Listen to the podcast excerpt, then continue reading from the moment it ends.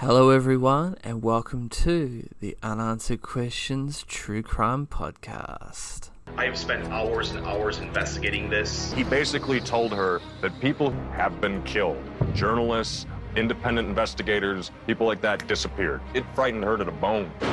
There's more to the story than meets the eye. There were rumors of torture and homicide and sexual abuse, all sorts of egregious, horrendous crimes. He was polygraphed three times. Each of those three showed evasions. His resumes were a skeleton of truth. He was mad at the world and particularly mad at the government. The study that he commissioned had described a fictional terrorist attack if people have died over this means you're getting close to the truth. You don't have to be a conspiracy theorist to say, What the fuck?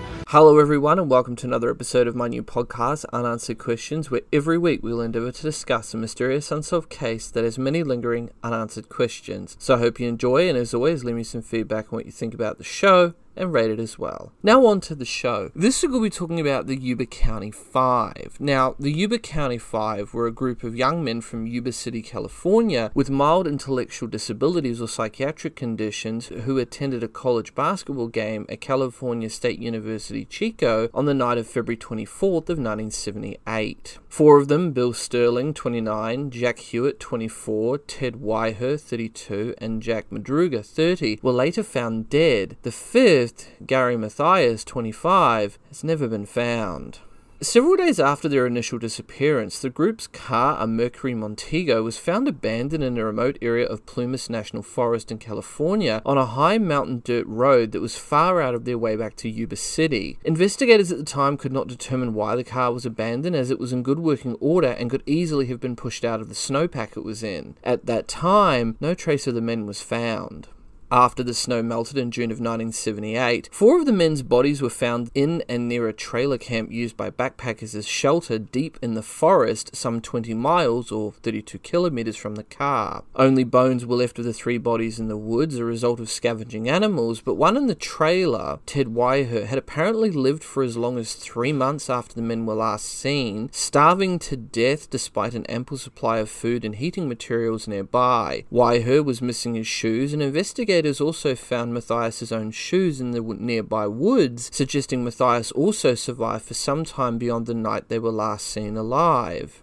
A witness later also came forward, a local man who said he had spent the same night in his own car, a short distance away from where the Montego was found. This witness told police that he had seen and heard people in and around the car that night and twice called for help, only for them to grow silent and turn off their flashlights. This, and the considerable distance from the car to where the bodies were found, has led to suspicions of foul play. Now we're going to get into the background of the Yuba County Five. Now, while he was stationed in West Germany as part of his United States Army service in the early 1970s, Gary Mathias, a native of Yuba City, California, developed drug problems. This eventually led to him being diagnosed with schizophrenia and being psychiatrically discharged. Mathias returned to his parents' home in Yuba City and began treatment at a local mental hospital. While it had been difficult at first, he was nearly arrested twice for assault and often experienced psychotic episodes that landed him in a local Veterans Administration hospital. By 1978, Mathias was being treated on an outpatient basis with stelazine and Cogentin and was considered by his physicians to be one of our sterling success cases. End quote.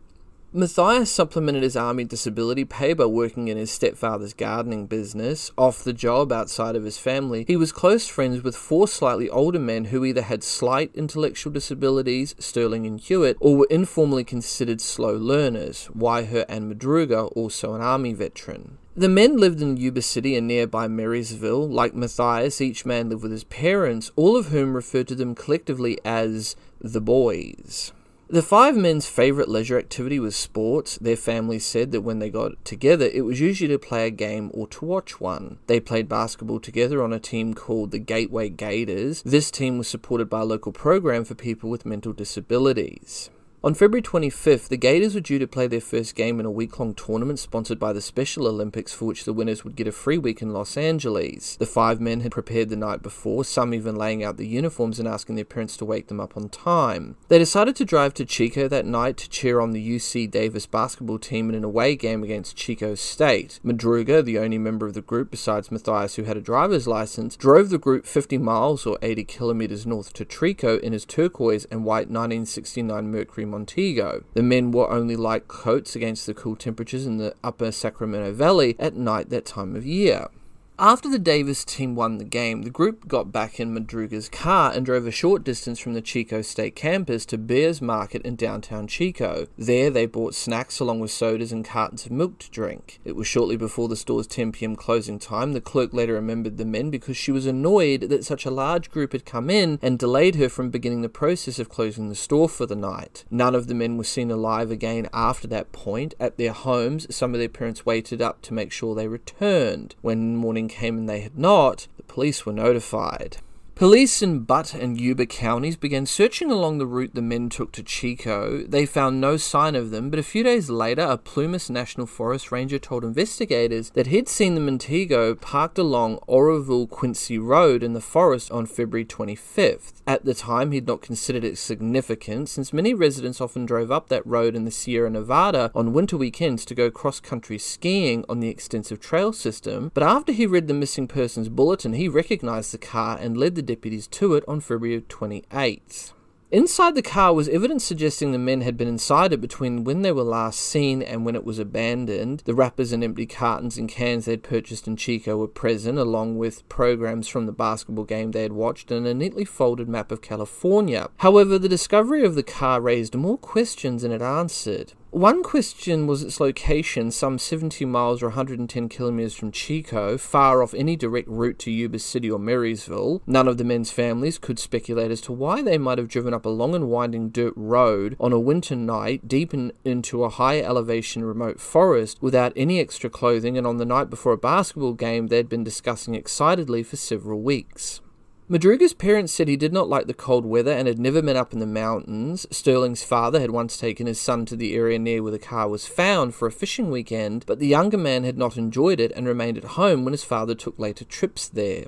Police could also not figure out why the men had abandoned the car. They'd reached 4,400 feet or 1,300 meters in elevation along the road, about where the snow line was at that time of year, just short of where the road was closed for the winter. The car had become stuck in some snow drifts, and there was evidence that the men had tried to spin the wheels to get out of it. Police noted that the snow was not so deep that five healthy young men would not have been able to push it out. The keys were not present, suggesting at first that the car had been abandoned because it might not have been functioning properly with the intention of returning later with help. When police hotwired the car, however, the engine started immediately and the fuel gauge indicated that the gas tank was one quarter full. The mystery deepened after police towed the car back to the station for a more thorough examination. The Montego's undercarriage had no dents, gouges, or even mud scrapes, not even on its low hanging muffler, despite having been driven a long distance up a mountain road with many bumps and ruts. Either the driver had been extremely careful, or it was someone familiar with the road. A familiarity Madruga was not known to have. His family said that Madruga would not have let someone else drive the car, and the car was unlocked and had a window rolled down when it was found. His family indicated it was unlike him to leave the car so unsecured.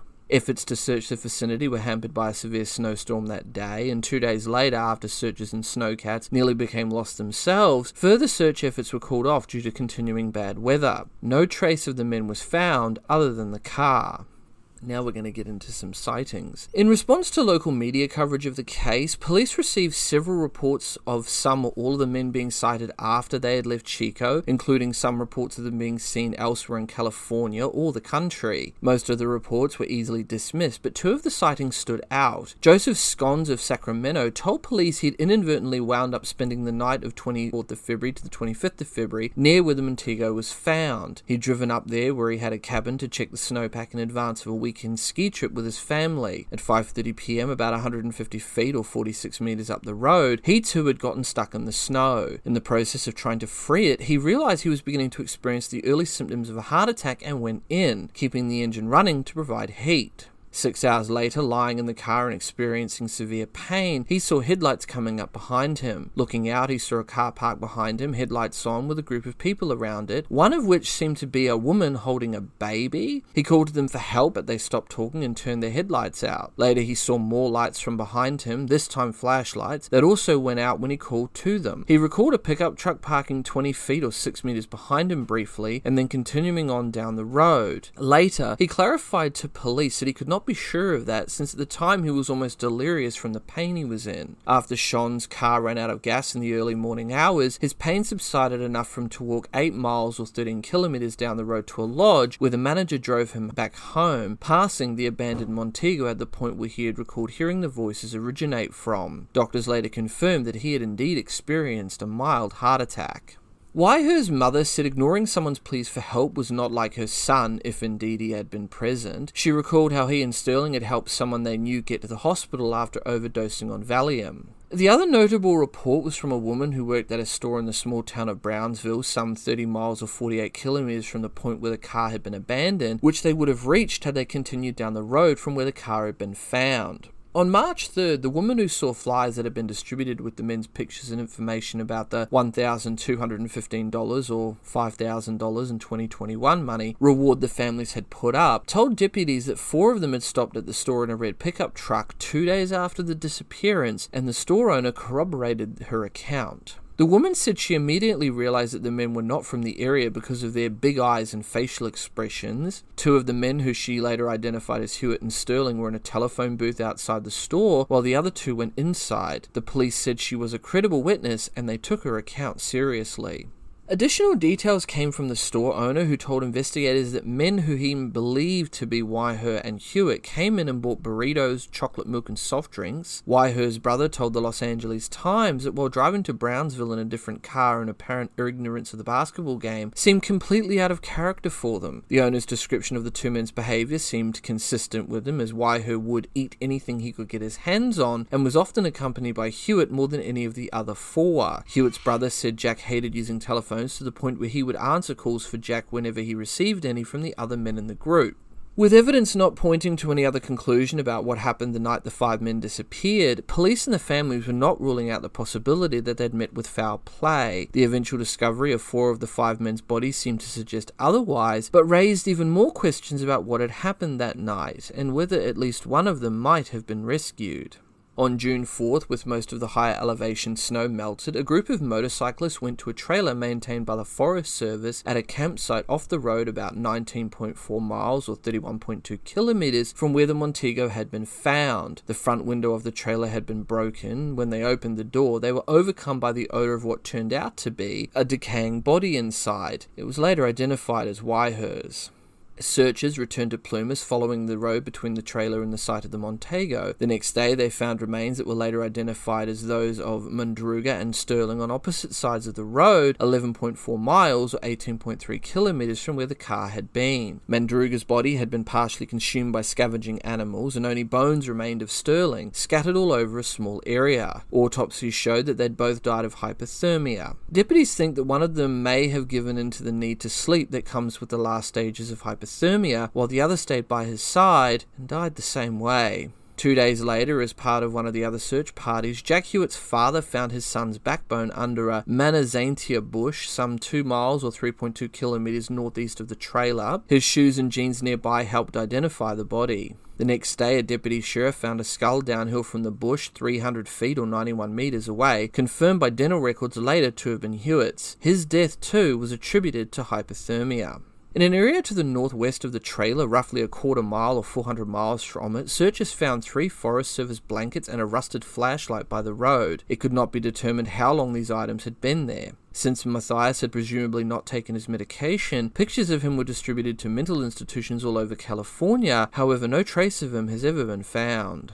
Now we get into the evidence that was found in the trailer. Weiher's body was on a bed with eight sheets wrapped around it, including the head. The autopsy showed that he had died of a combination of starvation and hypothermia. Weiher had lost nearly half his 200 pounds or 91 kilos. The growth of his beard suggested he'd lived as long as 13 weeks from when he had last shaved. His feet were badly frostbitten, almost gangrenous, and on a table next to the bed were some of Weiher's personal effects, including his wallet with cash, a nickel ring with Ted engraved on it, and a gold necklace he also wore. Also on the table was a gold watch without its crystal, which Weiher's family said was not his, and a partially melted candle. He was wearing a velour shirt and lightweight pants, but his shoes could not be found. Most puzzling to the investigators was how Weiher had come to his fate. No fire had been set in the trailer's fireplace, despite an ample supply of matches and paperback novels to use as kindling. Heavy forestry clothing, which could have kept them in warm, also remained where it had been stored. A dozen C-ration cans from a storage shed outside had been opened and their contents consumed, but a locker in the same shed that held an even greater assortment of dehydrated foods, enough to keep all five men fed for a year if that had been necessary, had not been opened. Similarly, another shed nearby held a butane tank with a valve that, had it been opened, would have fed the trailer's heating system. Weiher's family members said that he lacked common sense as a result of his mental disability. For example, he often asked why he should stop at a stop sign, and one night he had to be dragged out of bed while the ceiling of his bedroom was burning in a house fire because he was afraid he would miss his job if he got up. It also seemed that Weiher had not been alone in the trailer and that Mathias and possibly Huett had been there with him. Mathias's tennis sneakers were in the trailer and the C-rations had been opened with a P38 can opener with which only Mathias or Madruga would have been familiar with from their military service. Mathias, his feet perhaps often also swollen from frostbite, could have decided to put Weiher's shoes on instead if he had ventured outside. The sheets all over Weiher's body also suggested that one of the others had been there with him, as his gangrenous feet would have been in too much pain for him to pull them over his body himself.